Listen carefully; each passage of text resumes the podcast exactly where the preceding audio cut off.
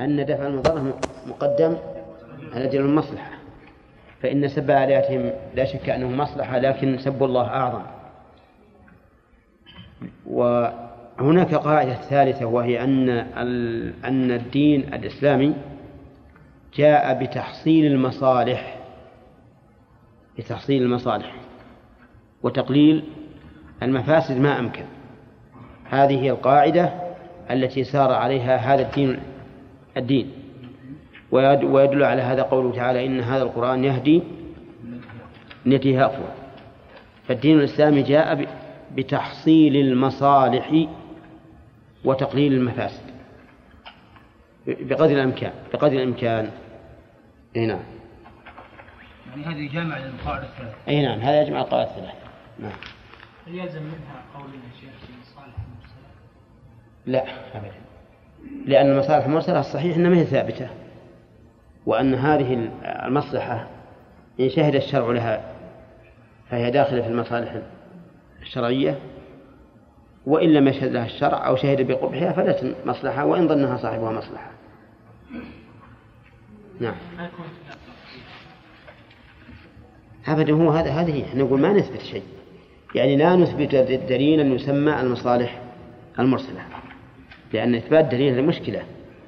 يجينا كل إنسان يقول هذه من المصالح المرسلة تحليل ربا البنوك من المصالح المرسلة. كما قيل به. نعم. ها؟ هذا اللي سبوا آيات المشركين ما ما سب الله عز وجل. أو مثلا آه، رجل يفعل منكر لو نهيته عنه لانتقل إلى منكر أنكر. نقول يبقى على منكره أهون. مثل ما ذكر أن شيخ الإسلام حين استولى التتر على الشام مر بطائفة من الجند يشربون الخمر ويعبثون باللهو ولم يقل لهم شيئا. وكان معه صاحب له فقال له لماذا لم تنهى هؤلاء عن المنكر؟ قال لأني لو نهيتهم عن ذلك لتركوا هذا وذهبوا يعيثون فسادا في أعراض المسلمين وأموال المسلمين. وبقاؤهم على ما هم عليه من هذه المفسدة أهون من الاعتداء على المسلمين وعلى حرماتهم. إي نعم. هو الأعرابي نعم. لا تسألوني يا أنا أسألكم. نعم السادسة والثلاثون. طريقة القرآن إباحة إباحة الاقتصاص من المعتدين ومقابلته. معتدي بدون نون. الاقتصاص من المعتدي ومقابلته بمثل عدوانه والنهي عن ظلمه والندب والندب أو العفو والإحسان. إلى والندب إلى العفو والإحسان. إلى والندب إلى العفو والإحسان. هذه ثلاث حالات. اقتصاص جائز. ظلم ممنوع عفو وإحسان مطلوب. لكن هذا الأخير يجب أن يقيد بما إذا كان فيه إصلاح. لأن الله يقول فمن عفا وأصلح فأجره على الله. أما لو جاءنا رجل مجرم فعل جريمته وقلنا عفونا عنك. قال الله يعافيكم. فأخذ العصا وذهب يضرب الناس. نعم؟ إحنا عفونا عنه بالأول عن ضربنا فلما عفونا عنه ذهب يضرب الناس. هل في عفونا هذا إصلاح؟ لا. ولهذا يجب في هذه المسائل أن ينظر الإنسان إلى الأمور بعين العقل لا بعين العاطفة. يأتي رجل متهور مثلا ويد ويدعس لك ابن أو أخ. يجون الناس اللي عقولهم بعيونهم فقط يصلحون عليك. ارحم هذا الرجال. أعتقه. له أولاد. له كذا له كذا. ويأتون بما يرقق النفس. للعفو عن هذا الرجل. لكن ما يعلمون إن هذا الرجل لو عفونا عنه الآن ها لأتى لنا ببلية بعد في آخر النهار.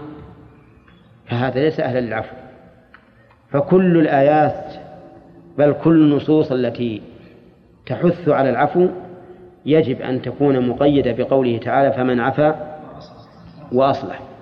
فأجر الله. لأنه إذا لم يكن في العفو إصلاح كان ظلما والظلم ممنوع. طيب هذه هذه الطريقة فصارت الأحوال ثلاث. قصاص وعفو وظلم. فالظلم ممنوع والعفو مندوب والقصاص جائز مباح. نعم. وهذا في آيات كثيرة كقوله وإن عاقبتم فعاقبوا بمثل ما عوقبتم ما عوقبتم به ولئن صبرتم لهو خير للصابرين. وجزاء سيئة سيئة مثلها فمن عفا وأصلح فأجره على الله إنه لا يحب الظالمين. فذكر المراتب الثلاث ولما كان القتال في المسجد الحرام محرما قال تعالى فإن قاتلوكم فاقتلوهم كذلك جزاء الكافرين فإن انتهوا فلا عدوان إلا على الظالمين. الشهر الحرام بالشهر الحرام والحرمات القصاص وهو كل ما حرم وهو, وهو كل ما حرمه الله وأمر باحترامه. فمن انتهكه فقد أباح الله الاقتصاص منه بقدر ما اعتدى به. لا أكثر. وقوله فمن اعتدى عليكم فاعتدوا عليه بمثل ما اعتدى عليكم واتقوا الله. يا أيها الذين آمنوا كتب عليكم القصاص في القتلى الحر بالحر والعبد بالعبد والأنثى بالأنثى. الآية وكتبنا عليهم فيها أن النفس بالنفس. الآية ومن قتل مظلوما فقد جعلنا لوليه سلطانا فلا يسرف في القتل إنه كان منصورا. لا يحب والآيات نعم لا يحب لا يحب الله الجهر بالسوء من القول إلا من ظلم. الآية والآيات في هذا المعنى كثيرة والله أعلم. قوله ومن قتل مظلوما فقد جعلنا لوليه سلطانا. هل هو سلطان كوني أو شرعي؟ شرعي قطعا وربما كوني أيضا. بأن ييسر الله عز وجل العثور على هذا القاتل فيقتل. ولهذا يقول العامة القاتل مقتول ولو بعد حين. لأنه يقول فقد جعلنا لوليه سلطانا. ويدل على هذا أنه شامل للسلطان الكوني والشرعي قوله فلا يسرف في القتل. يعني كأن الأمر مفروغ منه وأن هذا القاتل لا بد أن يقتل لكن لا يسرف الولي في قتله ولا يتجاوز ويتعدى. أي نعم. مش بعدها سامي؟ القاعدة السابعة والثلاثون.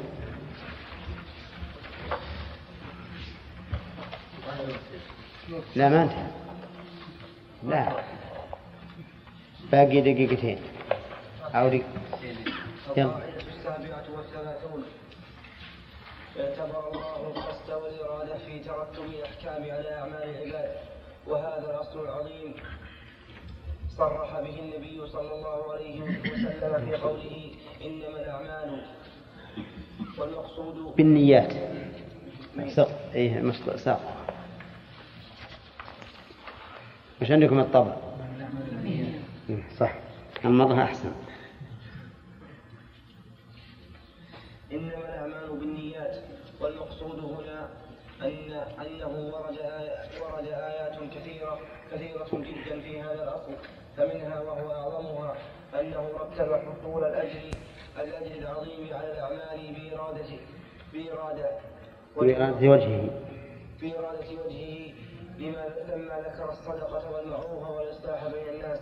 قال ومن يفعل ذلك ابتغاء مرضات الله فسوف نؤتيه أجرا عظيما. لا خير في كثير من نجواه إلا من أمر بصدقة أو معروف أو إصلاح بين الناس.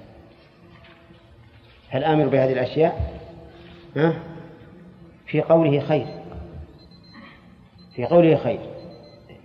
وهو الذي ترتب عليه من المعروف والثاني الصدقة والإصلاح بين الناس.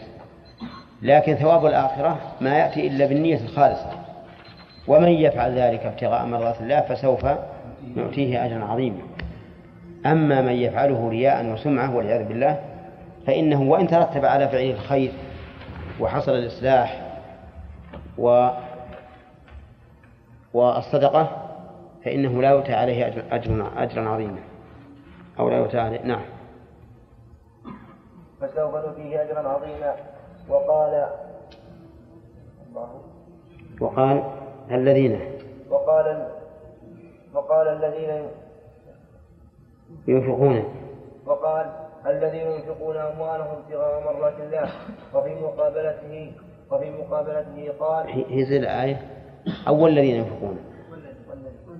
والذين ينفقون ما ينفقون ما وقال الذين ينفقون أموالهم ابتغاء مرضات ها؟ إيش؟ مثل الذين مثل الذين مثل مثل الذين ينفقون أموالهم. مثل الذين ينفقون أموالهم ابتغاء مرضات الله؟ ومثل الذين ينفقون أموالهم أحيانا يمكن يمكن المؤلف حدث مثل. طيب. لا ما هو وفي مقابله قال الناس. ومثل الذين ينفقون أموالهم والله زين أحسن لأن الحين بهذا اللفظ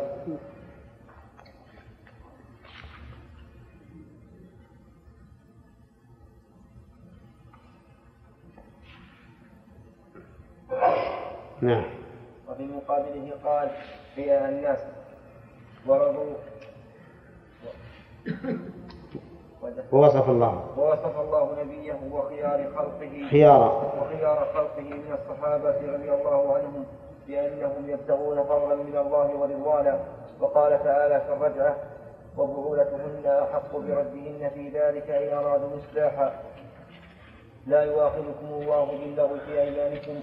ولكن يواخذكم بما كسبت قلوبكم. وقال تعالى من بعد وصية يوصى بها أو دين غير مضار فإن طبن لكم عن شيء منه نفسا فكلوه هنيئا مريئا ولا تأكلوا أموالكم بينكم بالباطل إلا أن تكون تجارة عن تراض منكم.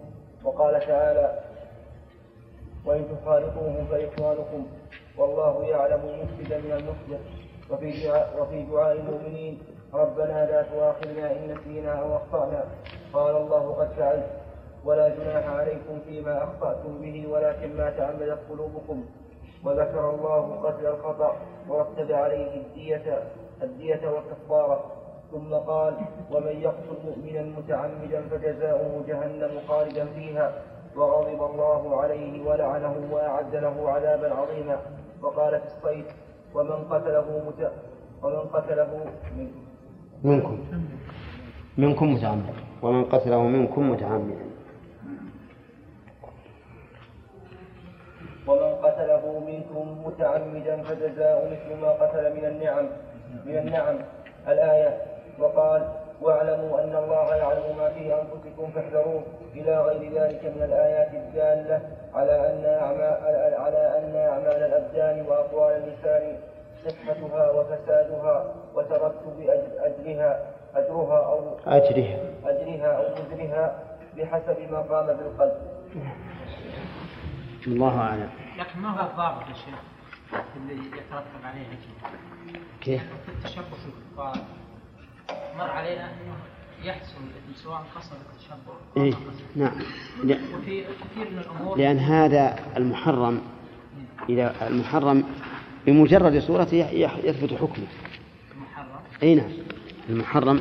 فمثلا لو زنى الإنسان نقول اشترط أن ينوي الزنا مثلا؟ الحمد لله رب العالمين والصلاة والسلام على نبينا محمد وعلى آله وصحبه أجمعين. قال رحمه الله تعالى قد دلت آيات كثيرة على جد خاطر منكسر قلبه ومن تسوقت نفسه لأمر من الأمور. إيجادا أو استحبابا. وهذه قاعدة لطيفة اعتبرها الباري وأرشد عباده إليها في عدة آيات. منها المطلقة فإنه لما كانت لما كانت في الغالب منكسرة القلب حزينة على فراق بعدها أمر الله بمتعتها على الموسع قدره وعلى المقتر قدره متاعا بالمعروف. وكذلك من مات زوجها عنها فإن من تمام جبر خاطرها أن تمكث عند أهله سنة كاملة وصية ومتعة مرغب فيها. وكذلك أوجب الله للزوجة على الزوج النفقة والكسوة في مدة العدة إذا كانت رجعية أو كانت حاملا مطلقة وقال تعالى وإذا حضر قسمة أولي القربى واليتامى والمساكين فارزقوهم منه وقولوا لهم قولا معروفا. ويدخل الواجب والمستحب في مثل قوله وآتوا حقه يوم حصاده وكذلك إخباره عن عقوبة أصحاب الجنة و- وذلك لأن يوم الحصاد يوم الحصاد يحضر الفقراء في الغالب فكان إعطاؤهم مناسبا جدا لأنك أنت تحصد الزرع وتكدسه. وتدخره فينبغي أن لا تحرم هؤلاء الفقراء منه. نعم. وكذلك إخباره عن عقوبة أصحاب الجنة الذين أقسموا لا يصومنها مصبحين. وتواصوا ألا يدخل ألا يدخل ألا يدخلنها اليوم عليكم مسكين.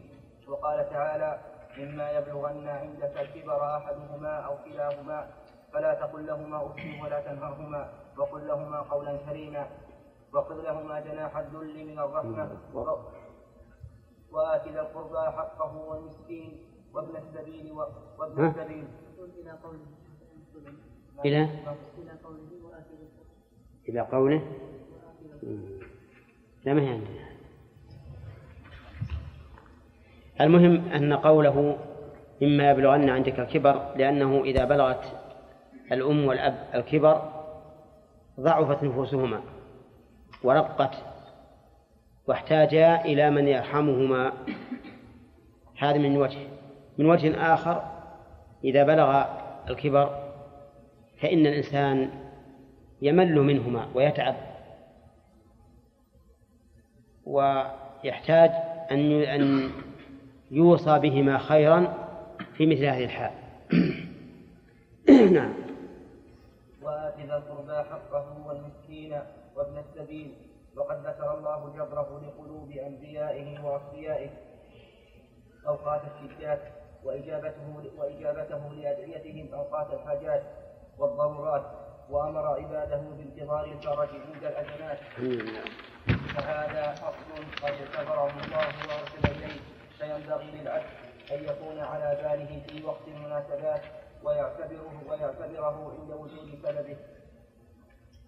القاعدة التاسعة والثلاثون في طريقة القرآن في أحوال هذا واضح. وهذا من الآداب العالية والخصال الحميدة. إنه عندما تجد الإنسان منكسر القلب إما بفوات محبوب أو غير ذلك فينبغي أن تدخل أن تدخل عليه الفرح والسرور. نعم. وتهون عليه المصيبة بتذكيره بما هو أعظم. فإذا تلف له بعض ماله تقول إن من الناس من تلفت لهم أموالهم كلها وإذا أصيب بمرض في عينه تقول إن بعض الناس قد يصاب بالعمى وهكذا حتى تخفف عليه الأمور. و ومن ذلك ما مر علينا في درس الصباح من تعزية ها، المصاب. نعم.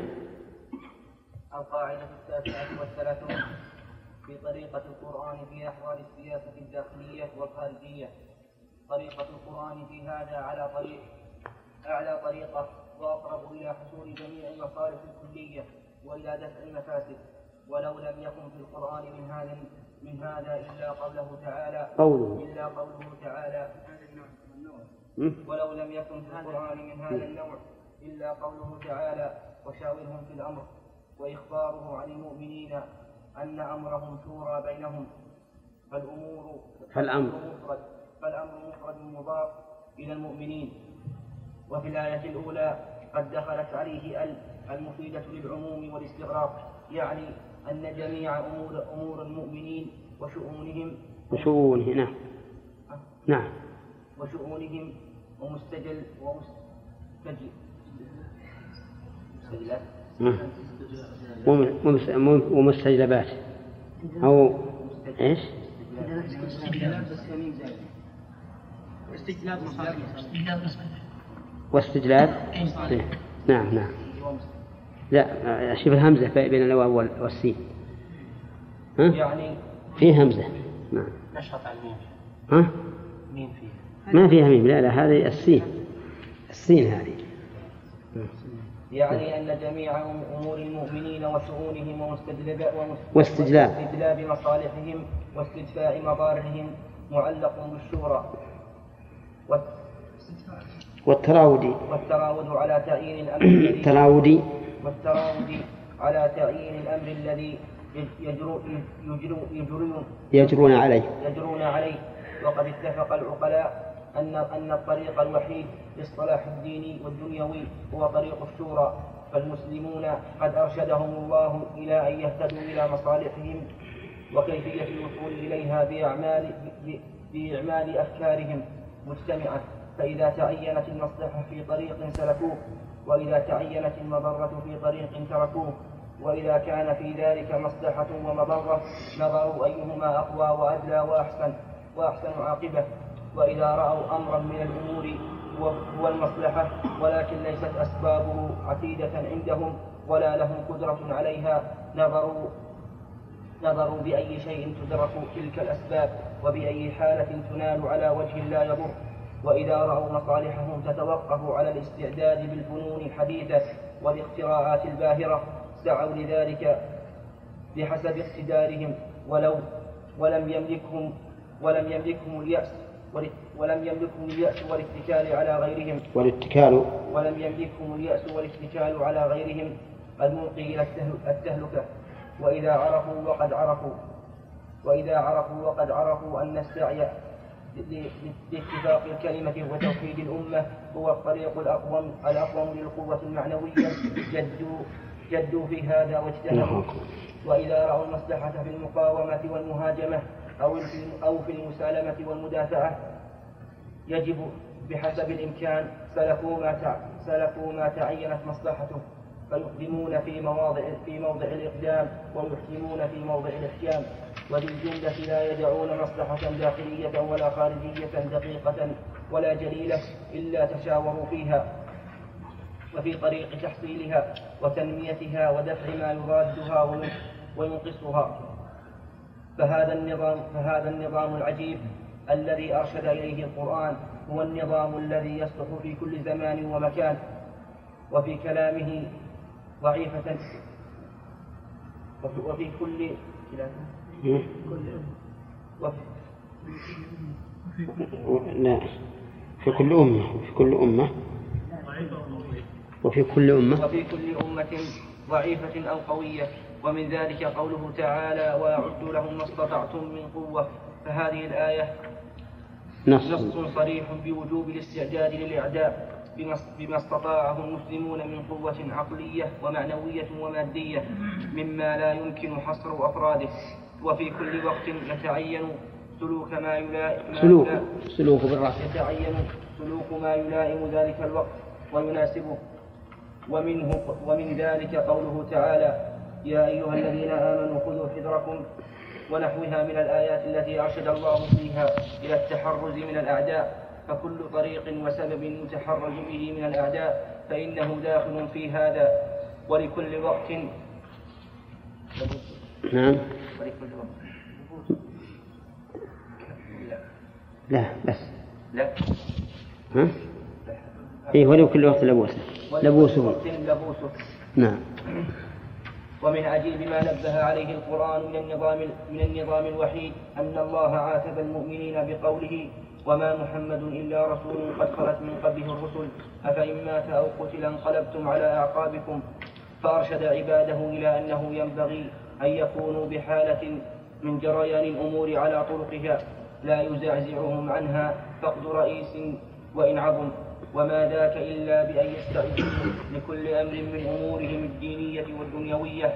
بعدة أناس إذا فقد أحدهم قام به غيره وأن تكون الأمة متوحدة في في إرادتها وعزمها في إرادتها وعزمها ومقاصدها وجميع شؤونها. قصدهم جميعا أن تكون كلمة الله هي العليا وأن تقوم جميع جميع الأمور بحسب قدرتهم. وقال تعالى فاتقوا الله ما استطعتم. أي اتقوا غضبه وعقابه بالقيام بما أمر به من كل ما فيه الخير والصلاح لكم. جماعة جماعة ومنفردين فكل مصلحة أمر الله بها وهي وهي متوقفة متوقفة في حصولها. متوقفة. وهي متوقفة في حصولها أو في كمالها على أمر من الأمور السابقة أو اللاحقة. فإنه يجب تحصيلها بحسب الاستطاعة فلا يكلف فلا يكلفهم الله ما لا يطيقون. وكذلك كل مفسدة ومضرة لا يمكن اجتنابها إلا إلا بسلوك بعض الطرق بعض الطرق السابقة واللاحقة فإنها داخلة في تقوى الله تعالى. وذلك لأن وذلك أن أن لازم الحق أن لازم الحق حق والوسائل لها أحكام المقاصد ومن الآيات الجامعة للسياسة قوله تعالى إن الله يأمركم أن الآن مضى لنا الآن شيئا الشورى بأن تجتمع الأمة وتتشاور في أمورها الداخلية والخارجية. لأنه إذا صدر الأمر من الشورى لم يكن رأيا واحدا بل كان عدة آراء عدة آراء.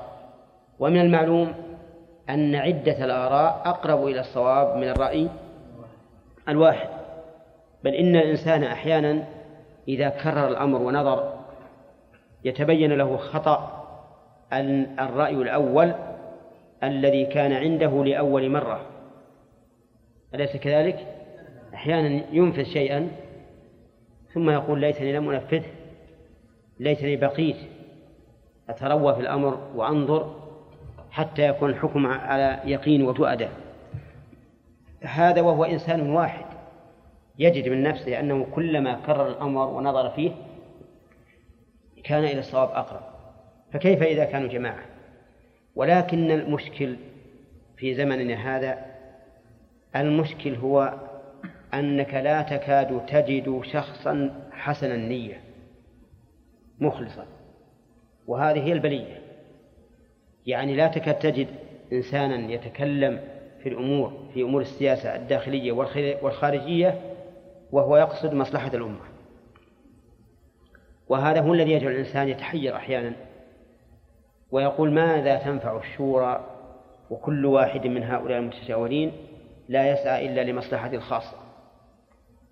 ولهذا تأمل أمرهم شورى بينهم أمرهم يعني ينظرون إلى هذا الأمر وهو أمر الجميع ليس أمرا خاصا فهذا هو الذي يوجب أن يقول القائل كيف يمكن أن نحصل على مجلس شورى؟ وأين من نثق بدينه وأمانته ونصحه؟ هذا قليل. لو وجدنا شخصا جيدا في الرأي والتدبير لكنه قد يكون خائنا من حيث الأمانة. ولو وجدنا أمينا مخلصا فقد يكون ضعيفا من جهة الرأي والتفكير. ف... فأمر الشورى لا شك أنه خير ولكن مشكلته أنك لا تكاد تجد من هو أهل للشورى. الأمر الثاني مما أشار إليه الشيخ رحمه الله أنه ينبغي للناس أن يعتزوا بأنفسهم لا بقوادهم وأن يعتقد, وأن يعتقد كل واحد أنه نفس ذلك القائد. لأنهم إذا جعلوا القيادة لواحد حقيقة وظاهرا وتصرفا فإنها تهن نفوسهم إذا فقد ذلك الواحد. وقد أرشد الله, إلى ذلك في قوله وما محمد إلا رسول قد خلت من قبله الرسل أفإن مات أو قتل انقلبتم على أعقابكم؟ هل إذا مات محمد صلى الله عليه وسلم ما يبقى لكم بقية على الإسلام؟ هذا ليس بصحيح. وهكذا ينبغي لنا أن لا نركز على الرئيس الواحد بل نعتقد أن بل نعتقد أننا كلنا قائم مقام هذا الرجل حتى لا نفقده إذا فقد وأن نجعل العمل سائرا على ما هو عليه.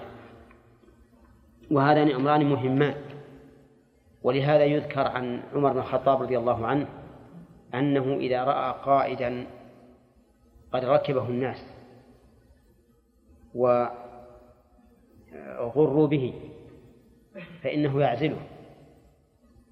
يعزله لسببين السبب الأول أن لا يتكل الناس عليه والسبب الثاني طردا لإعجابه بنفسه وارتفاعه وتعاليه وتكبره. فهذه أيضا مهمة جدا ولهذا نسمع عن بعض الخطباء من رؤساء العرب الذين ملكوا القلوب في وقتهم يقول أنا لست فلانا ويسمي نفسه ولكنكم كلكم فلان. شوف كيف التربية كلكم فلان. يعني أنه إذا كانت سياستي قد أعجبتكم وأنها محل إعجابكم فلا ينبغي أن تجعلوني أنا أتصرف تصرفا شخصيا. ولكن اجعلوا أنفسكم كلكم أنتم ذلك الرجل. والآية الكريمة التي ذكرها الشيخ تشير إلى هذا. نعم ونعم.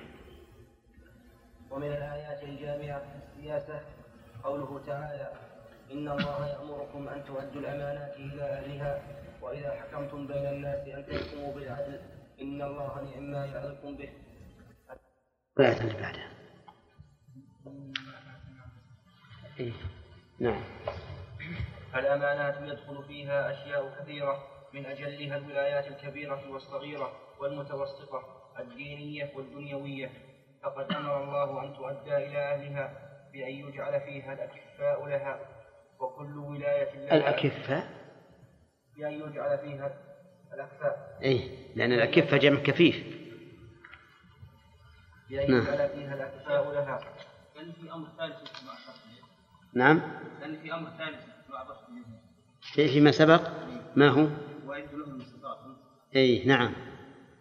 نعم هذه أيضا من المهم وهو إعداد القوة للأعداء.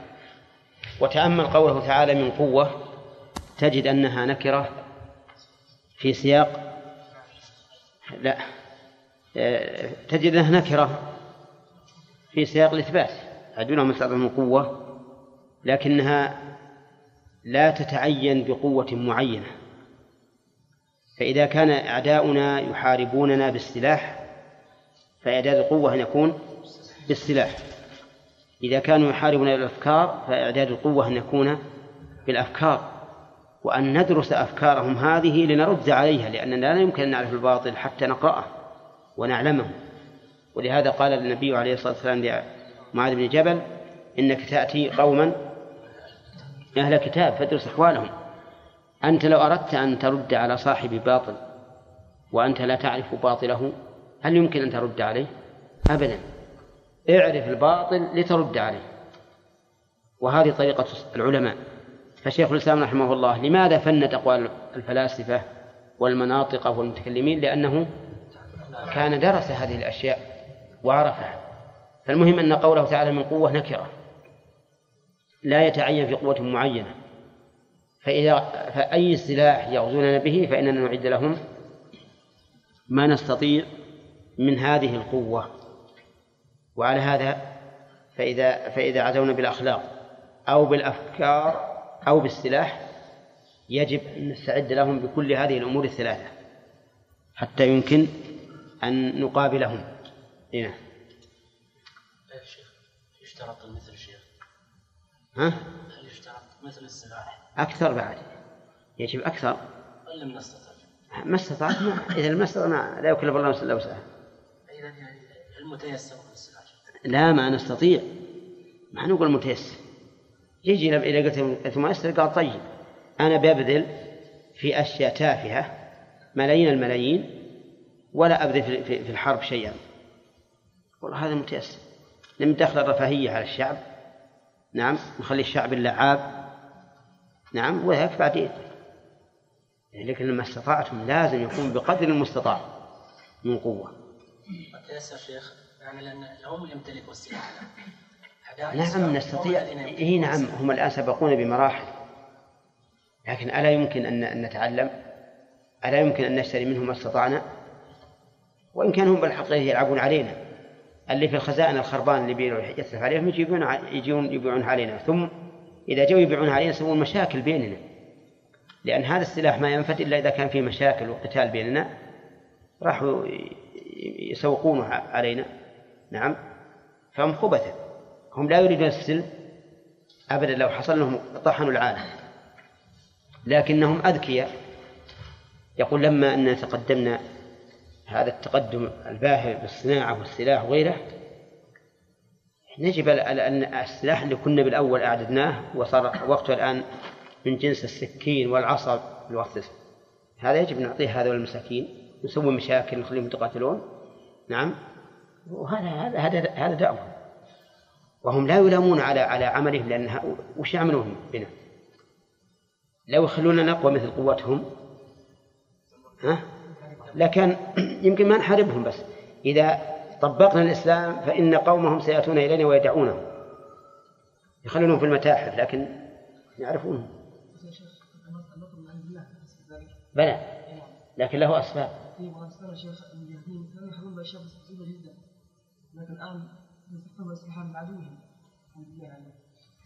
أي هو له أسباب. هؤلاء لو قعدوا ما ما, ما استفادوا شيئا. لابد من سبب. نعم. فقد أمر الله أن تؤدى إلى أهلها بأن يجعل فيها الأكفاء الأكفاء لها وكل ولاية لها أكفاء مخصوصون. وهذا الطريق الذي أمر الله به في الولايات أصلح الطرق.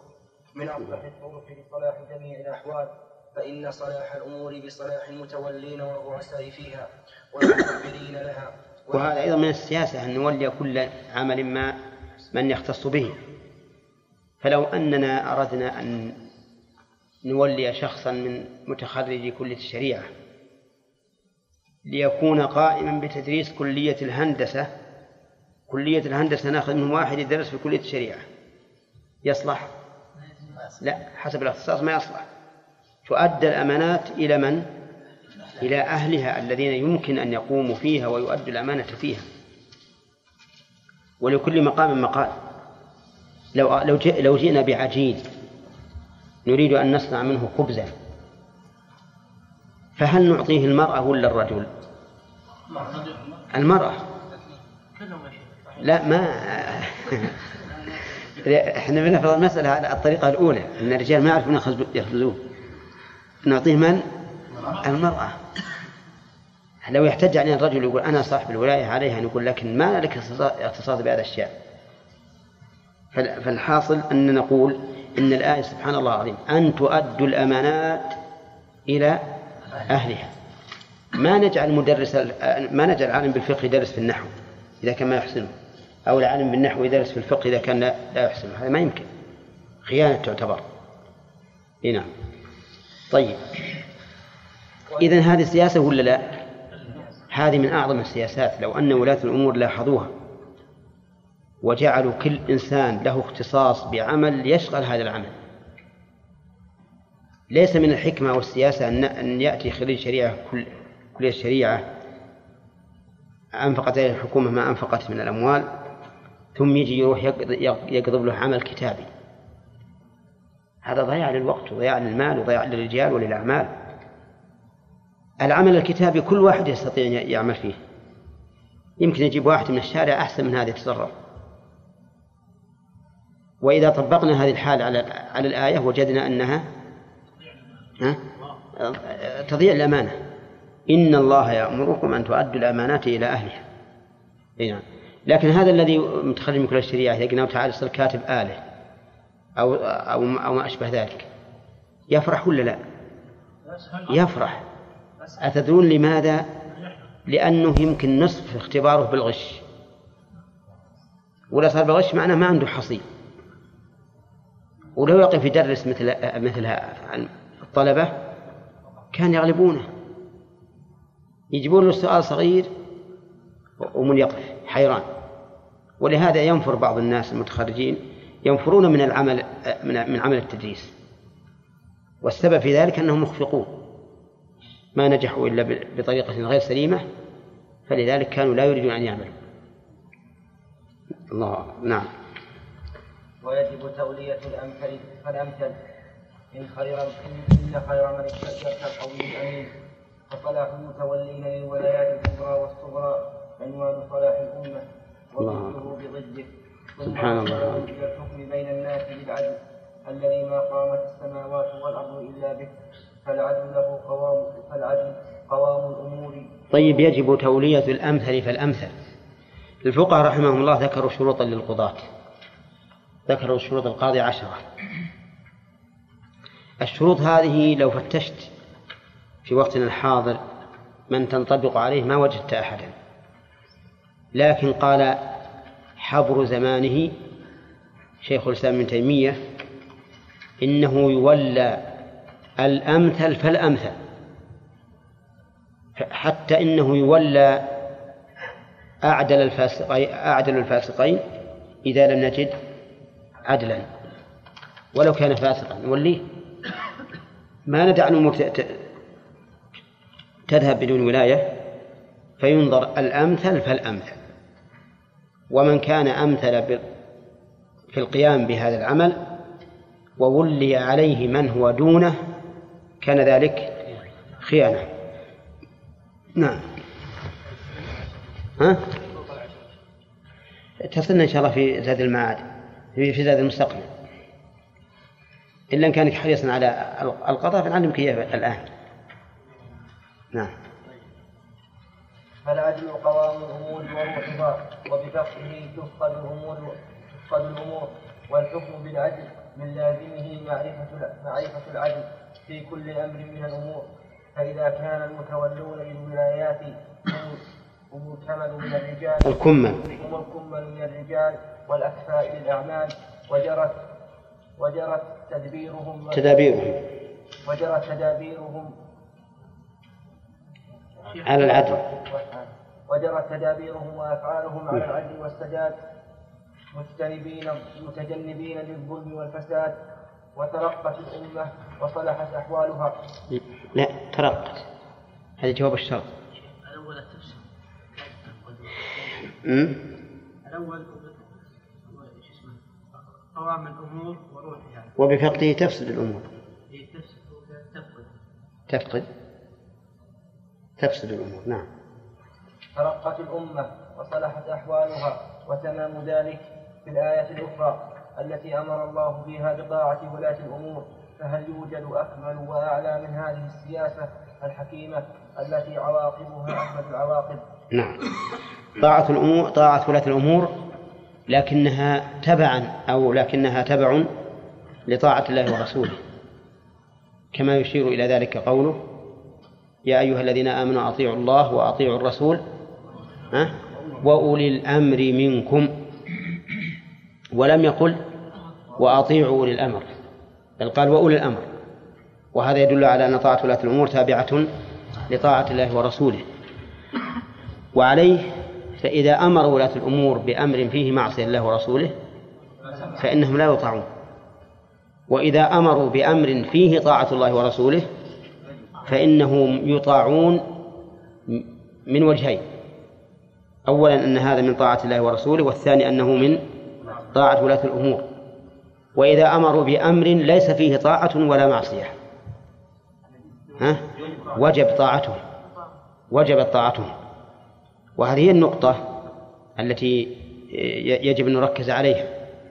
وإلا لو قلنا إنهم لا يطاعون إلا فيما هو طاعة لكانوا كغيرهم من الناس. حتى الواحد من الناس إذا أمرك بطاعة الله كان كان أمره مطاعا. لا لأمره ولكن لأنه طاعة الله. ولهذا يجب علينا أن نطيع ولاة الأمور فيما نظموه لمصلحة الأمة وإن لم يكن طاعة لله ورسوله في ذاته إلا إذا كان معصية. وأما قول بعض الجهال نحن ما نطيعهم إلا إذا كان هذا مما أمر الله به فهذا مصادرة للنص مصادرة لدلالته ومصادمة له أيضا. فالله أمر بطاعة ولاة الأمور إلا في المعصية. طيب وظاهر قوله وأولي الأمر أنه ما دامت إمرتهم باقية فلهم الطاعة. ولا يشترط في ذلك أن يكونوا عدولا. بل حتى لو رأينا من بعضهم ما هو معصية فإنه يجب تجب طاعته. ما نقول والله ما نطيعه إلا إذا أطاع الله هو أبدا. أطعه وإن ضرب ظهرك وأخذ مالك ما لم يأمر بمعصية الله. ولهذا تجد هؤلاء الذين نعتبرهم سفهاء خرجوا على ولاة الأمور بمجرد أنهم رأوهم فسقة. ماذا حصل؟ حصل من الشر والفساد ما هو أعظم من مما مما كان عليه هؤلاء الولاة. اقرأ التاريخ من حين حصل الاختلاف على الأئمة إلى يومنا هذا. تجد الشر والفساد كله بالخروج على ولاة الأمور. ماذا حصل من قتل عثمان رضي الله عنه ومن قتل علي بن أبي طالب ومن قتل من قتل من بقية الخلفاء؟ حصل الشر والفساد. حتى أولئك السفهاء الذين خرجوا على ولاتهم واستحلوا كراسيهم وسموها ثورة وما أشبه ذلك ماذا حصل؟ هل أصلحوا الوضع؟ نعم. أبدا. بل إن المتأمل يجد أن الوضع الذي كان في السابق نعم خير مما هو عليه الآن. كل ذلك بسبب الخروج عن طاعة الله ورسوله.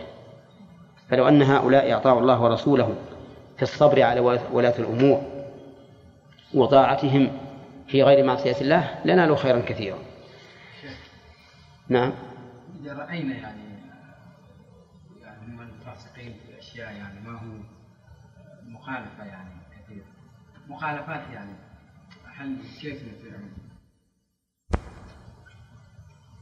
كيف التوجيه أعطاكم حتى لو رأيتهم مثلا يعصون الله في أمور فأطعهم طاعتك إياهم خير لك. واحد و... ينصحهم وإثمهم على على أنفسهم. نعم. واحد ينصحهم في شيء وهو ينكر. أو كمان يسكتك أو يقول لك ما تتكلم. أو ما يخالف أنا إذا كان ما ما يخلون أتكلم ما أتكلم. أنصحهم فيما بين فيما بيني وبينهم إن تمكنت وإلا فأمر إلى الله. يذكر أن بعض بني أمية بعض الخلفاء من بني أمية رأى سمع كلاما من الناس. إنهم يقول ليش؟ هذا الخليفة ما يكون مثل عمر بن الخطاب مثل علي بن أبي طالب مثل كذا مثل كذا. فجمع الناس عبد الرحمن بن داود جمع الناس الوجهاء وقال لهم يا جماعة أنتم تبون أكون لكم مثل عمر بن الخطاب؟ قال نعم. قال كونوا مثل الناس اللي في زمن عمر بن الخطاب وأكون لكم مثل عمر بن الخطاب. ها؟ فخصمهم خصمهم. وهذه من حكمة الله كما تكونون يولى عليكم. ليس من الحكمة أنه يأتي واحد مثل عمر بن الخطاب لقوم بينه وبين قوم عمر وقت عمر بن الخطاب مثل ما بين المشرق والمغرب. وجاء رجل من الخوارج إلى علي بن أبي طالب قال له يا علي ليش الناس راحوا عنك؟ ليش راحوا عنك؟ لماذا لم يقبلوا عليك ويلتفوا حولك كما التفوا حول أبي بكر وعمر؟ قال لأن رجال أبي بكر وعمر أنا وأمثالي. ورجالي أنت وأمثالك. نعم. فخصمه خصمه. ف... عن الحجاج. قال تبادر وتعمق حينما قال لهم. أي المهم إن هذه حقيقة. فالولاة الآن يا آدم؟ عليك أن تسأل الله لهم الهداية فيما حصل لهم من المخالفات ولكن لا تثير الناس عليهم. لأن لأنه ما يفيد أبدا ما يزيد الأمر إلا شدة. ليست حجة. نعم؟ ليست بحجة أنه قال كونوا كونوا كالناس الذين كان في عهد عمر أو ليست بحجة لا أبدا. هذه هذه حجة هذه من حكمة الله مثل ما قال ابن القيم وغيره يقول الله حكيم جل وعلا. يولي على الناس من كان مثلهم. وأنتم الآن لو, لو, لو رجعنا إلى هؤلاء الذين يريدون من من حكامهم أن يكونوا كالخلفاء الراشدين لوجدنا عندهم من البغي والحقد والتنكر لكثير من الأمور اللي لا ينكرها الشرع شيء كثير. بل إن هؤلاء الذين ينقمون على حكامهم إذا تأملت أحوالهم وإذا غاية ما عندهم أن ينالوا المنصب فقط. لأنك ما تجد منهم التقوى الحقيقية والإنابة والرجوع إلى الله عز وجل أبدا. بل هم متساهلون في كثير من الأشياء ويريدون بس أن يصلوا إلى المناصب فقط. وهذا أمر مشهور يعني لمن اشتهر بهذا الشيء ومحبة الخروج على أئمتهم مشهور فيهم هذا الشيء. وأن الغالب منهم أنهم إنما يريدون الوصول إلى الكراسي وهذا هو الواقع أيضا. ولا حاجة بنا إلى أن نضع النقط على الحروف ونقول مثل كذا وكذا. فهذا أمر معلوم. كانوا بالأول قاموا على من قاموا عليه. يريدون أن أن يمكنوا حكم الله في الأرض لكن صاروا شرا من الأول. نعم. وهكذا. المهم أن السياسة الشرعية هي التي التمشي على إيش؟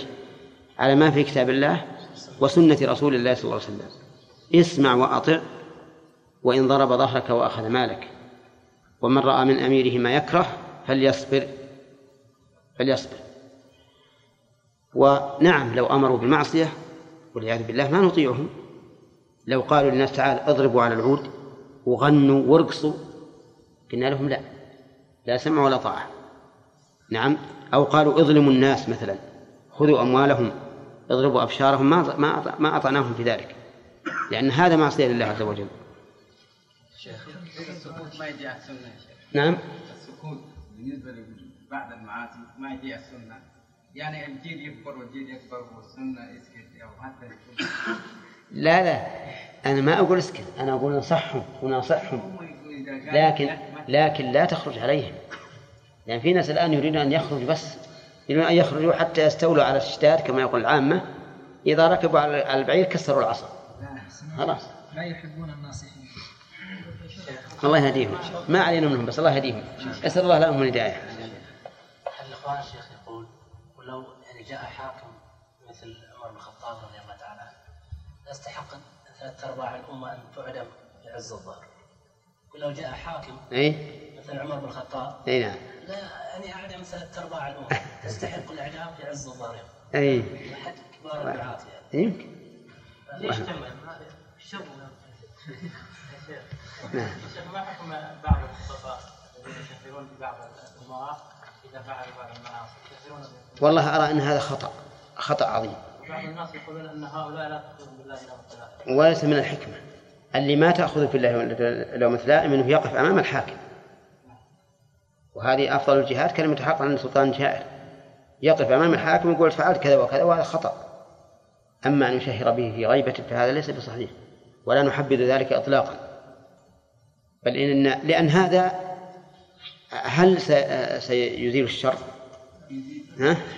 سيزيد الشر يوجب من هؤلاء السامعين يحقدون على الولاة ثم يعصون الله تعالى في مخالفتهم وعدم الانصياع لأوامرهم وذلك يزيدون وربما يأخذ هذا الرجل يتكلم ويسكتونه مرة ما عاد يتكلم أبدا بس قالوا إن اي ابن تيمية ما راح ينبذ يسب ذولا أمام الناس. الإمام أحمد رحمه الله على أن المأمون آذاه وحبسه وذا- كان يدعو له أمام الناس. اي نعم. نعم. شرط اي نعم هذا صحيح. لا بل يدعو له فعلا. طيب قوله تعالى عن قوم فرعون فاستخف قومه فأطاعوه. نعم. إنهم كانوا قوما فاسقين. نعم. فكانوا مذمومين لما سكتوا على إي نعم. لما الجمع بينهن اولا أن شريعتنا وردت بخلافه. الشيء الثاني أن هؤلاء عندهم موسى عليه الصلاة والسلام يدعوهم إلى الله. دعاهم إلى الله وبين لهم الحق. وقد اتبعه ناس ومن الممكن أن يكون له شوكة. لكنهم فسقوا باستخفافه إياهم. نعم. ومن الآيات المتعلقة المهم من هذا الحقيقة هذه هذه المسألة تختلف فيها الآراء. لكن الحكم فيها إلى من؟ إلى الله سبحانه وتعالى. فإذا كان الرسول الله يأمرنا أن نطيع وولاة الأمور في طاعة الله ما بقي كلام لأحد نعم. ومن الآيات المتعلقة بالسياسة الشرعية جميع ما شرعه الله من الحدود على الجرائم والعقوبات على. على المتجرئين على حقوقه وحقوق عباده وهي في غاية العدالة والحسن وردع المجرمين والنك... والنكال والتخويف لأهل الشر والفساد وفيها صيانة لدماء الخلق وأموالهم وأعراضهم والآيات التي فيها الأمر بالمعروف والنهي عن المنكر النهي والآيات التي فيها الأمر بالمعروف والنهي عن المنكر والتكلم بالحق مع مع من كان وفي أي حال وفي أي حال من الأحوال وكذلك ما فيها من من النهي من النهي عن الظلم من من النهي عن الظلم عن الظلم فيه إرشاد للحرية النافعة التي معناها التكلم بالحق التكلم بالحق وفي الأمور التي لا محذور فيها كما أن الحدود والعقوبات والنهي عن الكلام القبيح والفعل القبيح فيها رد رد رد الحرية الباطلة فإن ميزان الحرية الصحيحة النافعة وما أرشد إليه القرآن وما وأما وما وأما إطلاق عنان الجهل والظلم والأقوال الضارة للمجتمع المحللة المحللة للأخلاق فإنها من أكبر أسباب الشر والفساد وانحلال الأمور وانح- وانحلال الأمور. والفوضوية. والفوضوية المحضة فنتائج الحرية الصحيحة أحسن النتائج ونتائج الحرية الفاسدة أقبح أقبح النتائج. فالشارع فتح الباب للأولى وأغلقه عن الثانية.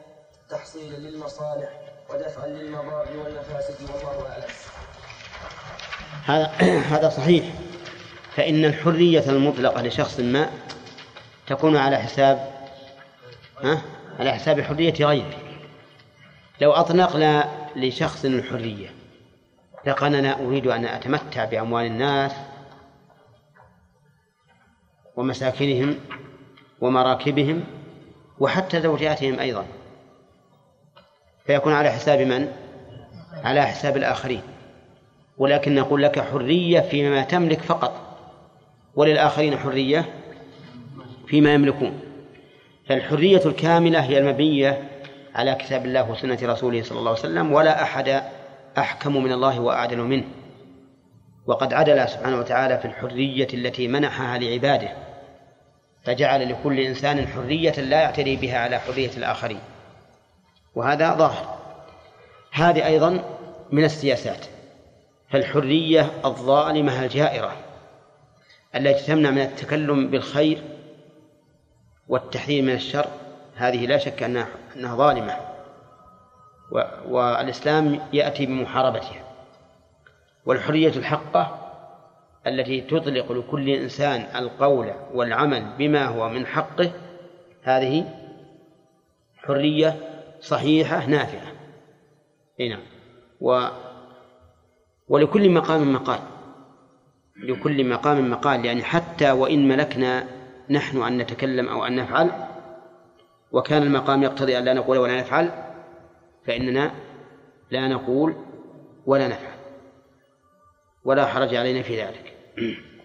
نعم. السياسة أصلها السياسة مأخوذة من ساس الشيء يسوسه. والسائس في الأصل هو المتولي للحيوان. وسائس الحيوان الذي يعني يدله ويقوم بمصالحه. فالسياسة الشرعية هي المبنية على الشرع والسياسة الوضعية هي المبنية على القانون الوضعي. يقول بعض الناس إن السياسة غير الدين وأن الدين شيء والدولة والسياسة شيء آخر ونقول لهم كذبتم. فالسياسة الشرعية هي السياسة الحق وقد جاء بها الإسلام. ومن أراد المزيد من ذلك فليرجع إلى كتاب السياسة الشرعية لشيخ الإسلام ابن تيمية وإلى كتاب الطرق الحكمية لتلميذه ابن القيم. فقد ذكر الرجلان من السياسة الشرعية ما تقوم به مصالح العباد والبلاد.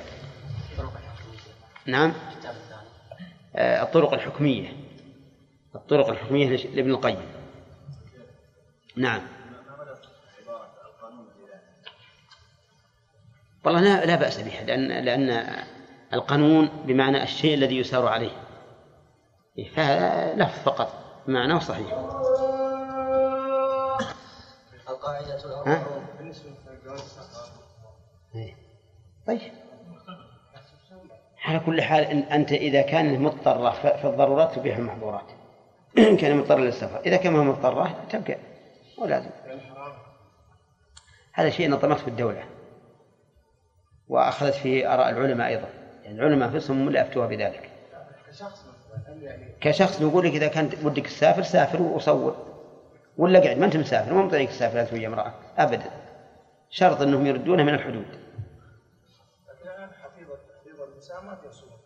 نعم. لا لا ما فيها صورة امرأة لا الحمد لله. يعني اللي تسافر فقط. إيه. إيه. نعم. ترى مع زوجك طيب هذا شيخ ما يقول شيخ. إذا تكتب محتجبه أو متحجب ها؟ لازم مكشوفه الوجه. على كل حال الحمد لله ن- نقرأ هذه. ها؟ لو لو اساليب منظمه إيش؟ لو لو لو نوقف درس أحسن. لا لا خصوصا هذا المرأة ها؟ ما هو بحث التصل القاعدة في دلالة القرآن على أصول الطب أصول الطب ثلاثة حفظ الصحة باستعمال الأمور النافعة والحمية عن الأمور الضارة ودفع ما عرض للبدن من المؤذيات ومسائل الطب كلها تدور على هذه القواعد وقد نبه القرآن على عليها ثلاث قواعد ها؟ استعمال النافع. والاحتمام من الضار ورفع الضار بعد نزوله ثلاثة أشياء. أي نعم. وقد نبه القرآن عليها في قوله تعالى في حفظ الصحة ودفع المؤذي. وكلوا واشربوا ولا تسرفوا فأمر بالأكل والشرب. الذي لا تستقيم نعم. الأبدان. الذي لا تستقيم الأبدان إلا بهما. وأطلق ذلك ليدل على أن على أن المأكول والمشروب بحسب يا ولد. لا تتكلمون. نعم. على أن المأكول والمشروب بحسب ما يلائم الإنسان وما يلائم الإنسان وينفعه في كل وقت وحال.